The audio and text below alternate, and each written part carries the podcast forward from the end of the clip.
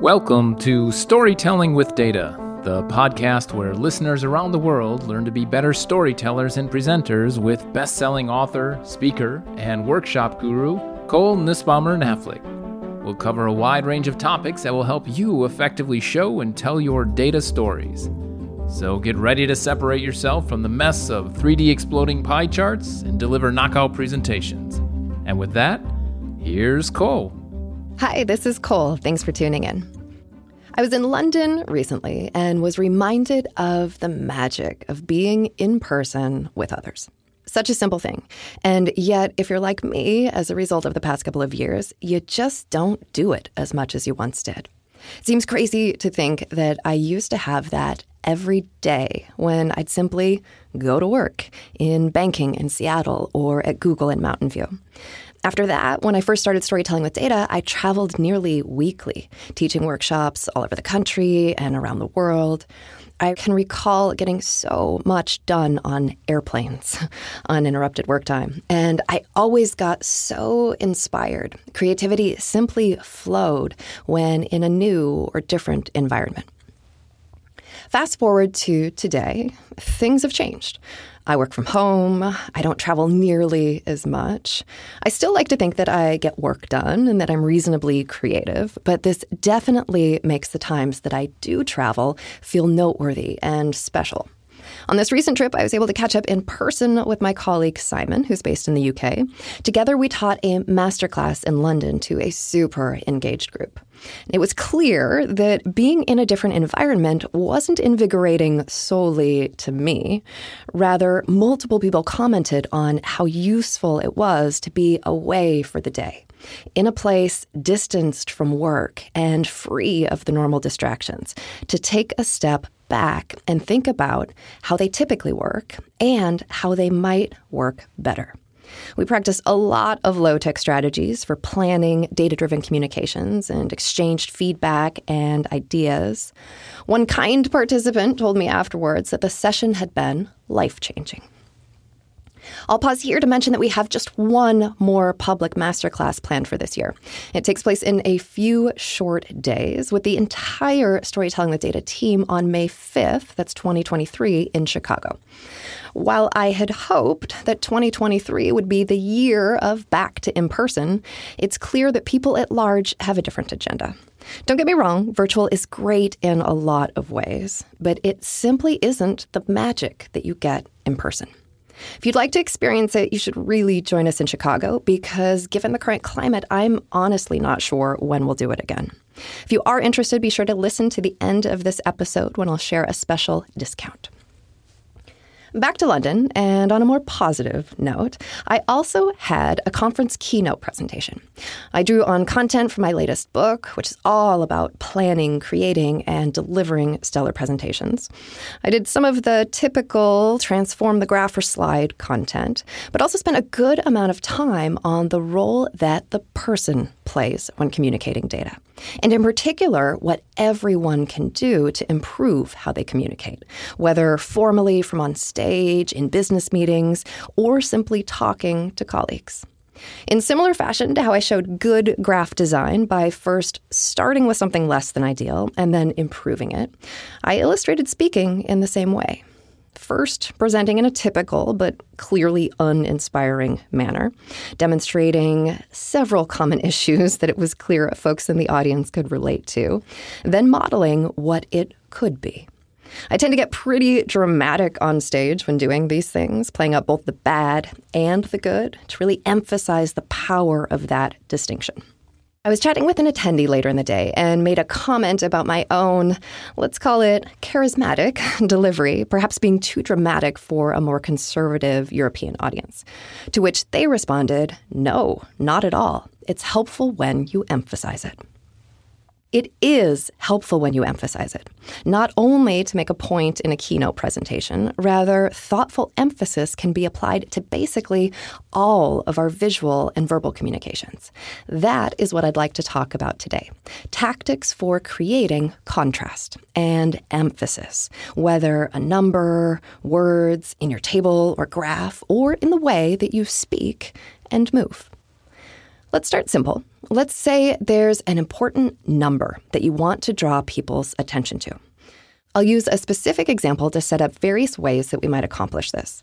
In the case study in my latest book, Storytelling with You, one important number is wrapped up in the fact that macadamia nut prices have recently increased 37%.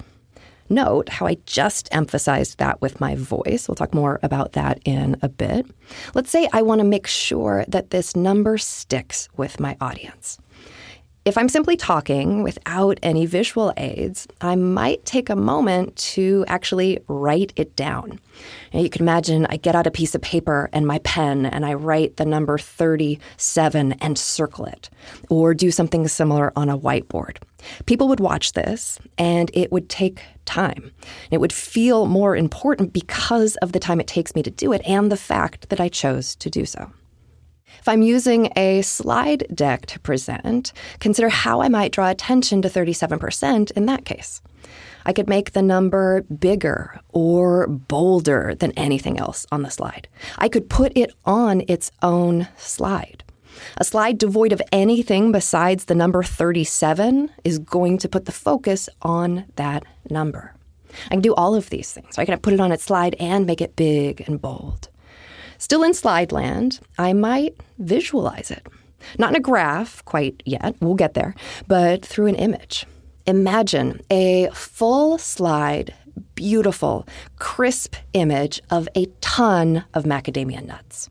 I could show that, give it a moment to register with my audience, and then communicate the 37%. Or to combine these last two ideas, I could do that and then have the numbers 37% big appear on top of that image. This won't always make sense, but think about when it could. In another context, I might humanize it. Let's say the 37% isn't the increase in the price of nuts, but rather some proportion of people.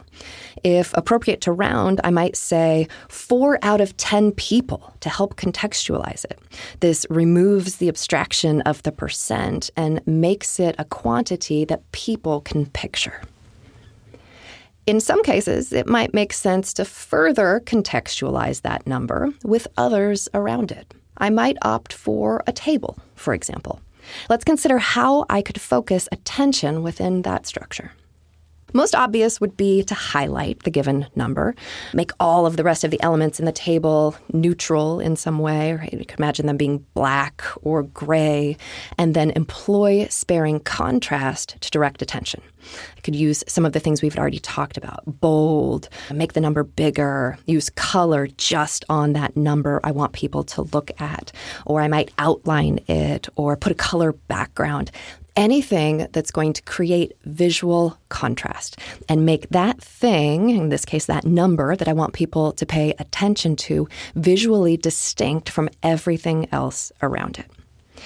If I'm presenting live to my audience, I might fill in the interesting number first and then after that, add the context of the other numbers around it. Or I could do the reverse, put all the other numbers on there, leave the one blank, and then have the number appear. Motion is attention grabbing. So the fact that there was empty space that then gets filled in by a number means that number, that thing that is new, will garner attention. Beyond a single number, let's say I want to highlight an entire row or column within a table. One way I can do so is simply by virtue of where I put that row or column in a table. So, assuming for a moment that we don't have any sort of natural ordering to the columns or the rows that we have to preserve for some other reason, if our audience is starting at the top left of our table, they're typically going to move in zigzagging sort of way from left over to the right and then down and so forth. So I could put the most important data first, either in the first column or the first row, depending on the structure. Or if that doesn't make sense to rearrange the rows and columns in that way, given the context of the table and what else is in it, I can think about how I can make that row or column visually distinct from the rest. Right? Using some of the things that we've already talked about bold, color. If it's numeric data, I could provide some sort of heat mapping for the piece that I want people to look at. These are all additional visual cues that can work as a signal to our audience to say, I've already looked at all of this data and applied my reasoning, and I believe you should look first and foremost here. I think one of the challenges that comes up when we create our work is that we have a lot of context. And so we know what's important or more or less important that people should pay attention to. But most often, in order to make that clear to our audience, we need to provide some visual cues as a way to do so. Another way to draw people's attention to important data that might start out in a table is to take it out of the table and visualize it. So let's shift now to graphs. How do we get others to pay attention where we'd like them to in a graph? Let's consider an example. I'll ask you to imagine a line graph. It's showing the cost of nuts over time. The y axis reflects price in dollars. The x axis is time, measured in years. Uh, there are several lines on this graph. One of them, of course, is macadamia nuts. Others might include almonds, cashews, hazelnuts. We want people who look at this graph to focus on the line reflecting the price of macadamia nuts over time. How might we accomplish this? First, let's talk about a couple of brute force methods. These are better than nothing and can work in particular if you don't have access to the underlying data or the graph directly. For example, if you have a screenshot that you have to make work, uh, but you still want to try to focus attention within that. One of those brute force methods is just point an arrow, in this case at the macadamia nut line, showing people that you want them to look here. You could also enclose it in some way. You could put a box or a circle around it. Simon, who I presented with last week, has a nice way of explaining this piece, which is if you had it printed on a piece of paper and you're showing it to someone else, you might actually physically take out your pen and circle the thing that you want them to look at. Another brute force way, and this again, in the case where you are taking a screenshot of something and you don't have the ability for whatever reason to play with the nuances of the graph design, is you can put transparent shapes over everything that's not the data that you want to stand out. This has the visual effect of pushing everything else to the background, making it less intense, and leaving the data that you want people to look at in full intensity. When you do have the ability to make changes to the graph design directly, it's going to be a little bit more eloquent of a solution than the others that we've talked about so far. And there are a number of things that we can do to signal importance and direct our audience's attention to where we want them to look. A number of these we've talked about already in the construct of the number or the table, making everything else in the graph neutral, and then using color sparingly on the one line that we want people to focus on. We could also use thickness. We could make the macadamia nut price line thicker and the others thinner, or a combination of those two things. You could also think about how you might bold the label macadamia on that line. Position is something that we can sometimes play with in graphs to put the important data where our audience will encounter it first. In a line graph, this isn't typically the case because the data is plotted where it falls numerically. But when it comes to position with line graphs, we can make sure that the line of interest doesn't fall behind any of the others. Make sure it's positioned on top so that other lines don't cross in front of it. We could play with line style. Dotted lines are very attention grabbing. You just want to take care because they also introduce some visual clutter. If we consider a single solid line, it's one visual element. As soon as we make it dotted, now it's you know 20 or 50 or 100 distinct visual elements. So dotted lines or lines of different styles can add some visual clutter. When it's worth doing that, I think, is when the dotted dotted line reflects uncertainty that is inherent in the data. For example, it's a forecast or a target or a goal. Dotted lines work well there. And I think the benefit we get from this idea of them being uncertain or not set in stone uh, overshadows or uh, outweighs the clutter that gets introduced by chopping the line up. We could label only the line that we want people to look at. We could even only show the line that we want people to look at. This is always a question that we should be asking ourselves when we are communicating with data. Do we need all the data we're showing? Because we tend to err on the side of too much data versus not enough data. However, when you're considering not showing all the data, you want to be thoughtful about what context you might lose when doing so and weigh that trade off to figure out what might make sense there. Another way would be to show only that line and then have the others appear. This can work well in a live setting, as well as the opposite of that. Show all the other lines, right? In this case, the line for almonds and cashews and hazelnuts, and then have the macadamia nut line appear. And the fact of it not being there and then becoming visually apparent is attention garnering we could put data markers and data labels on the line we want people to look at. Now, when we do this on every single data point, it can become overwhelming and look cluttered. But we can actually draw attention to specific points of data by labeling and putting markers just there. So in this example, we might do that just at the 37% increase to help direct eyes not only to that line, but to that specific data point within it. You could also prime your audience with words. So imagine if you title that graph something about macadamia nuts, it prompts people to be looking for macadamia nuts when they get to the graph. These tactics can be effective on their own, but they are particularly powerful when you layer them. Imagine a neutral graph that has the lines on it that are all gray, right? It's almonds, cashews, hazelnuts. But then you have this other one that's bold, it's blue, it has a few important data points labeled and primes your audience with the words macadamia nut price increased 37%. Speaking of words, when you have more than a few words on a slide, you can use many of the tactics that I've shared already. If we think back to the table, we talked about position. When it comes to words on a slide, think about putting the most important ones at the top so that people see them first.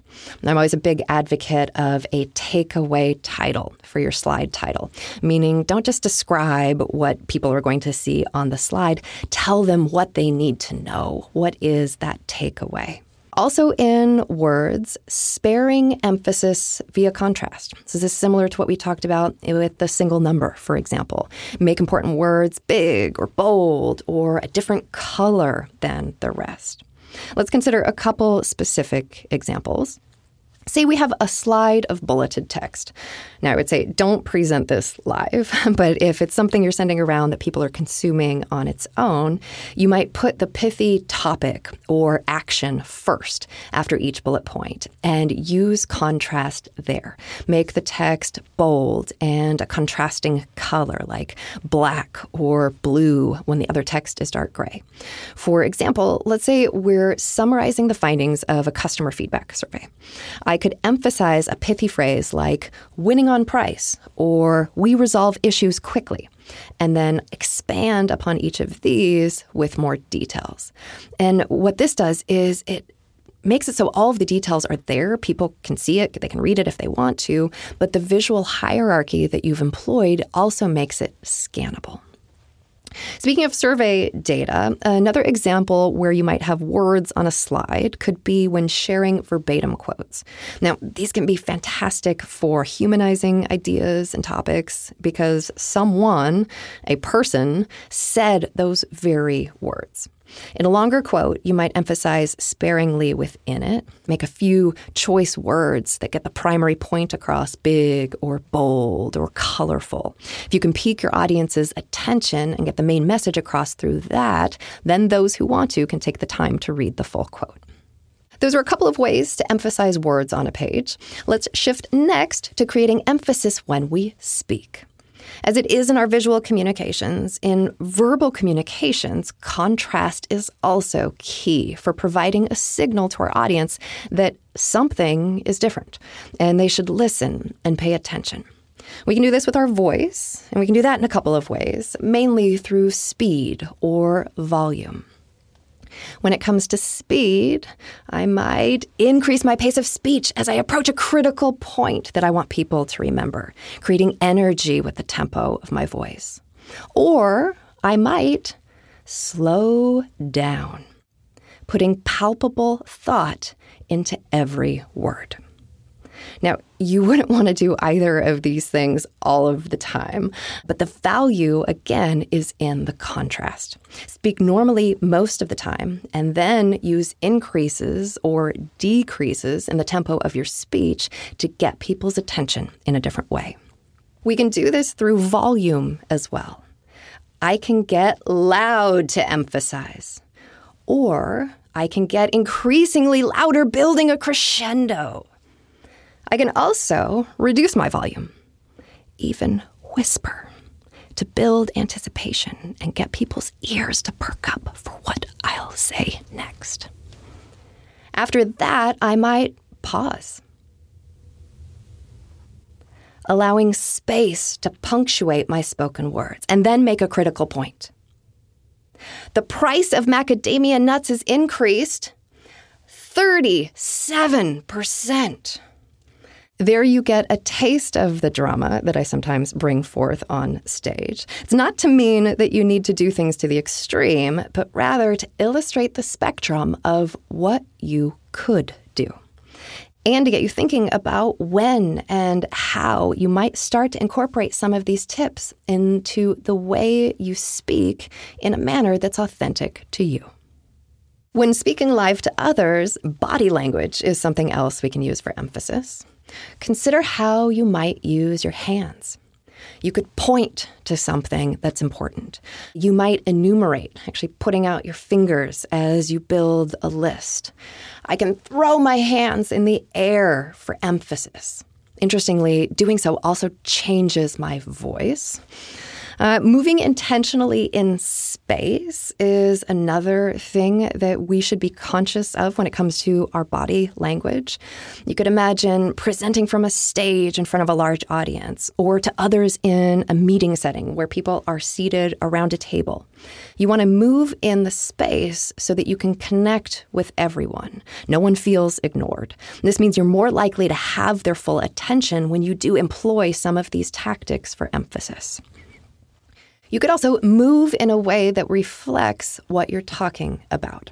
For example, if I have a process I want to talk people through from start to finish, I might start on my right hand side. Uh, this is assuming that I'm facing my audience, so this will be their left. And then as I talk step by step about the process, I actually take steps leftward. Uh, so, from my audience's perspective, I'm moving rightwards. And so that idea of the process or the path is actually emphasized by how I move about the space. I'll just give you a really specific example. As part of our workshops, I'll often comment on the typical analytical process, where you start out with a question or a hypothesis. So, this is the point where I'm at the furthest right that I'm going to be uh, physically in this progression. Then you gather the data, you analyze the data. So, at each of these points, I'm taking steps leftwards, again, rightwards from the viewpoint of the audience. You graph the data, right? And then you have some findings and so on and so forth. So, where I physically am in space and how I'm moving relative to where I just was is another way of emphasizing the steps in the process and the fact that it is a process from my audience's vantage point. I mentioned before throwing my hands in the air. I'll also just comment that it's interesting to me. I, I, so, one, I can't talk about this and not physically do these things, but the fact that when I do them, my voice sounds different. So, me emphasizing through my body also prompts me to do so with my voice. You can also go from sitting to standing or vice versa to shift and gain attention. So, again, it's all about contrast. Contrast via how you move, how you use your body, your hands, your facial expression. And just like when we talked about the power of layering visual contrast to direct attention in our visuals, our graphs, for example, we can layer aspects of everything I've touched on today to make sure we have people's full attention when we need it. Next time you have something to communicate, consider how you might emphasize it visually, verbally, or in both of these ways. Back to my session in London last week, there were some great questions following my keynote presentation and over the course of the day that I thought I'd take a few moments to share. One was you talked about moving with intention when presenting. How does this change with a virtual environment? Virtual is interesting because you are boxed in from the perspective of others. That box is created by the edges of what your camera is capturing. So, what you need to do is get familiar with your box, which means you need to see yourself how others see you.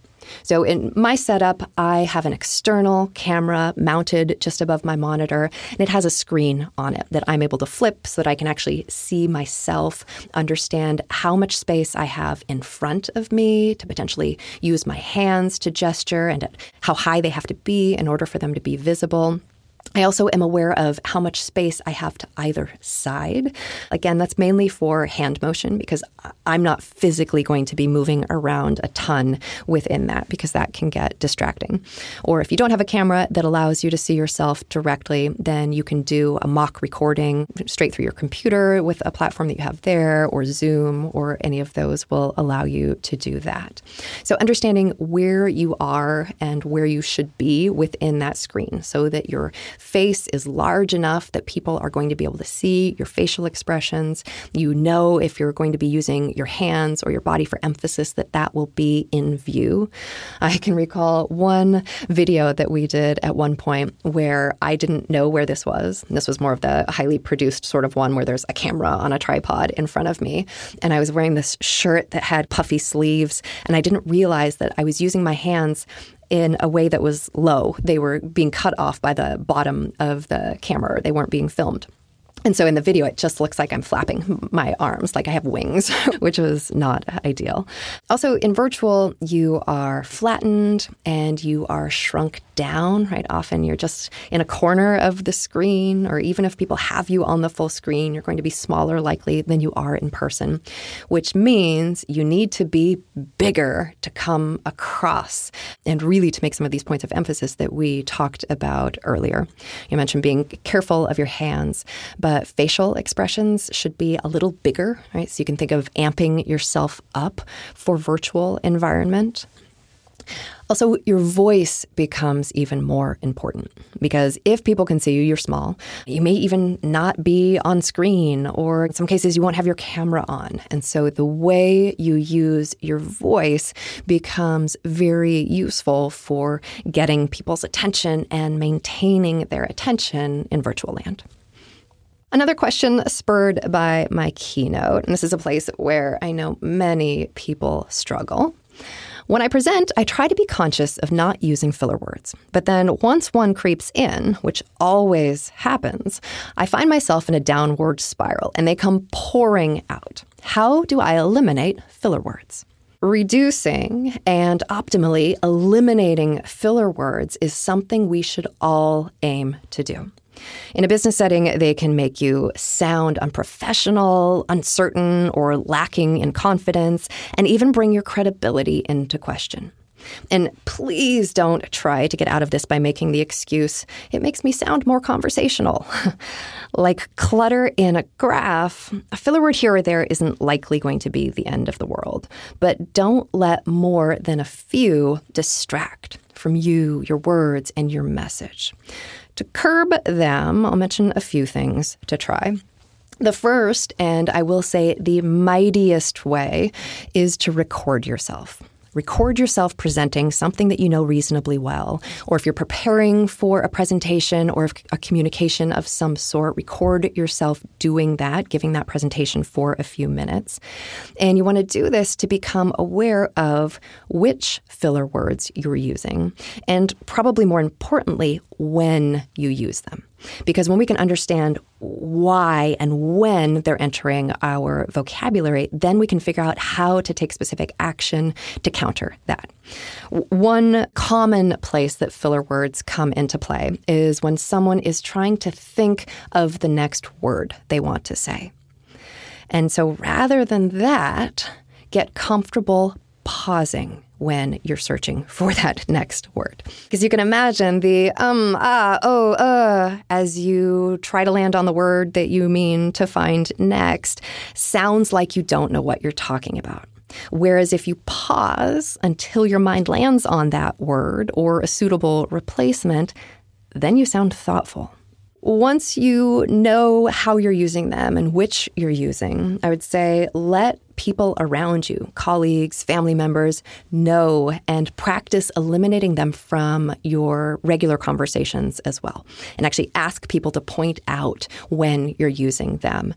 Can be irritating, but a useful way to catch yourself and adjust practicing out loud is an excellent way. I think it helps brain I think it helps train your brain on different pathways that you could take with the way that you talk about something, which means then when you're ultimately talking about the thing in the more important setting, you have different pathways that you can use. And you maybe have fewer nerves about remembering exactly what you wanted to say in exactly the right order because you know you can get there in multiple different ways. So I personally, I'm a big fan of practicing aloud without my visual content. So without my graphs or slides. I'm known to do this walking around my neighborhood. Actually, for the conference last week, I went on a beautiful walk through Regent's Park the morning of my keynote. The session was in the afternoon. And as I walked through the park, I was talking through my presentation. And this, I think, both gets those words fresh in your mind, but then also gives me the confidence that, hey, I know this stuff. I can do it reasonably well. I'll be able to talk through it in a way that will put my mind at ease when I'm in the actual moment so I can focus focus then instead on connecting with people. Written reminders can also be useful. So if, you have some notes that you'll be referring to, just having something highlighted that says filler words, eliminate them, or I'll write them on sticky notes if it's something virtual. You know, write the sticky note and then cross it out of the filler word that I'm trying to eliminate and put that where I can see it. Though I will say, remind yourself before you present, but when you're actually doing the communication, when you're presenting, try not to worry about them then. Because I think what happens is what the question asker has experienced in the past, which is you a filler word creeps into your presentation and now you're trying to still speak while you're thinking in the back of your mind, oh shoot, I was trying not to say that word and now I said it. And now you get into this pattern where now they're entering more because you're only kind of half thinking about what you're saying next. And that can be that downward spiral that was mentioned in the question. So when you're presenting, try to really be in the moment. I mentioned that my colleague Simon was at the conference as well. He ran an awesome breakout session on the topic of the analytical journey. I'll turn things over to him briefly to share a question that came up there and his response.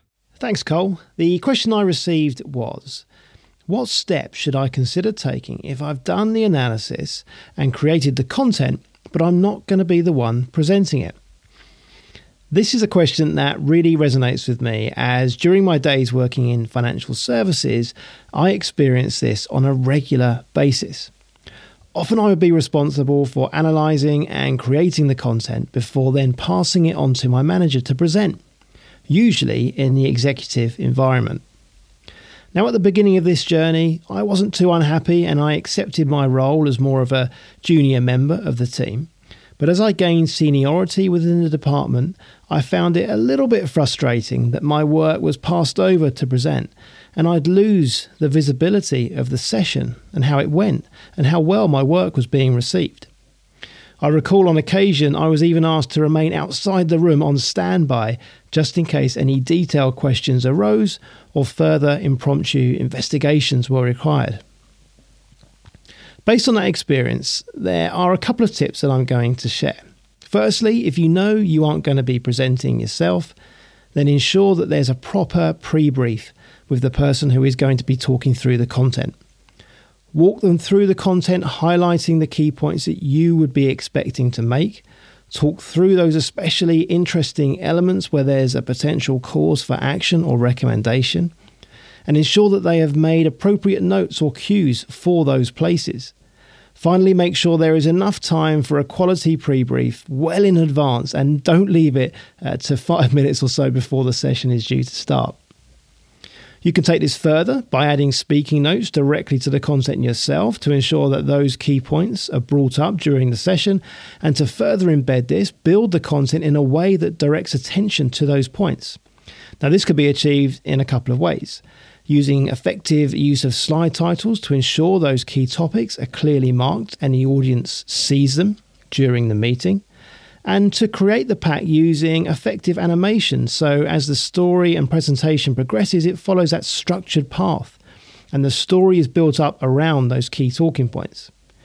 Each time the slide is commenced, it just builds a little bit more on top, which makes sure that that key story can continue on the path you intended.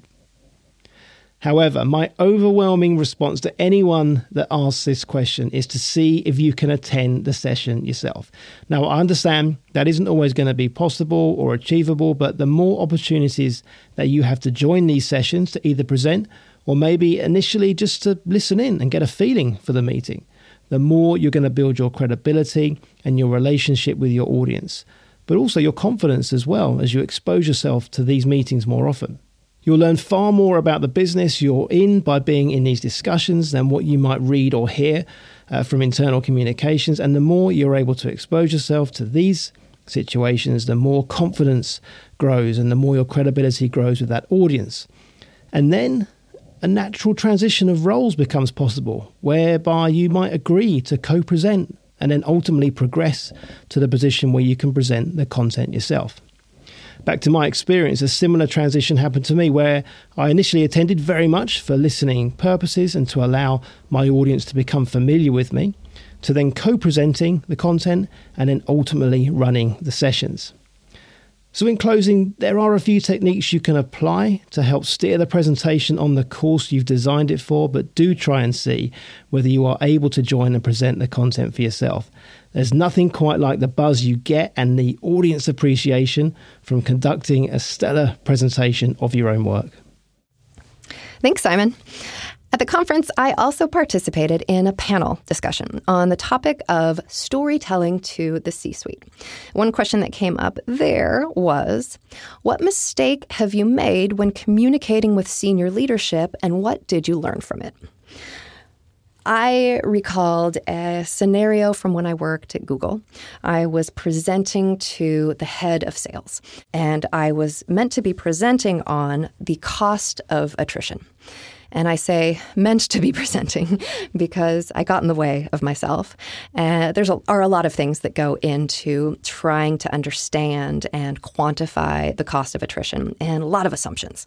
And so I found as I was doing the work that oh, it would be helpful to list those assumptions, right? Put those caveats right up front so that people can really understand everything that goes into that ultimate number that they'll be looking at.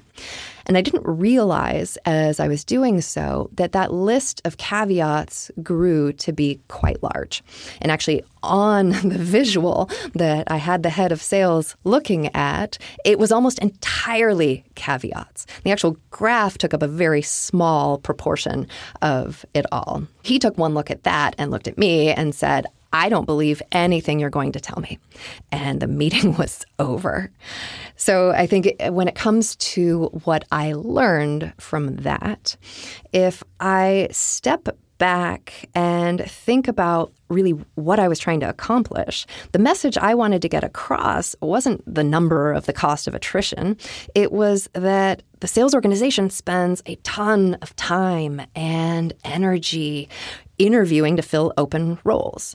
And interestingly, that's probably something I could reasonably quantify if I thought that it would be compelling. So, given all the energy that goes into it, you should work to retain people once they're here because the cost of doing all of that over again is significant. It's funny how situations like that stick with us.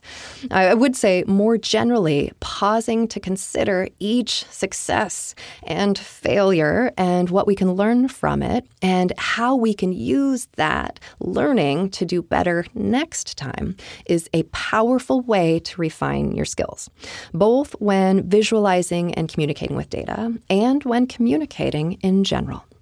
Before I wrap, a couple quick updates. Our one day storytelling and presenting data masterclass is Friday, May 5th, 2023, in Chicago.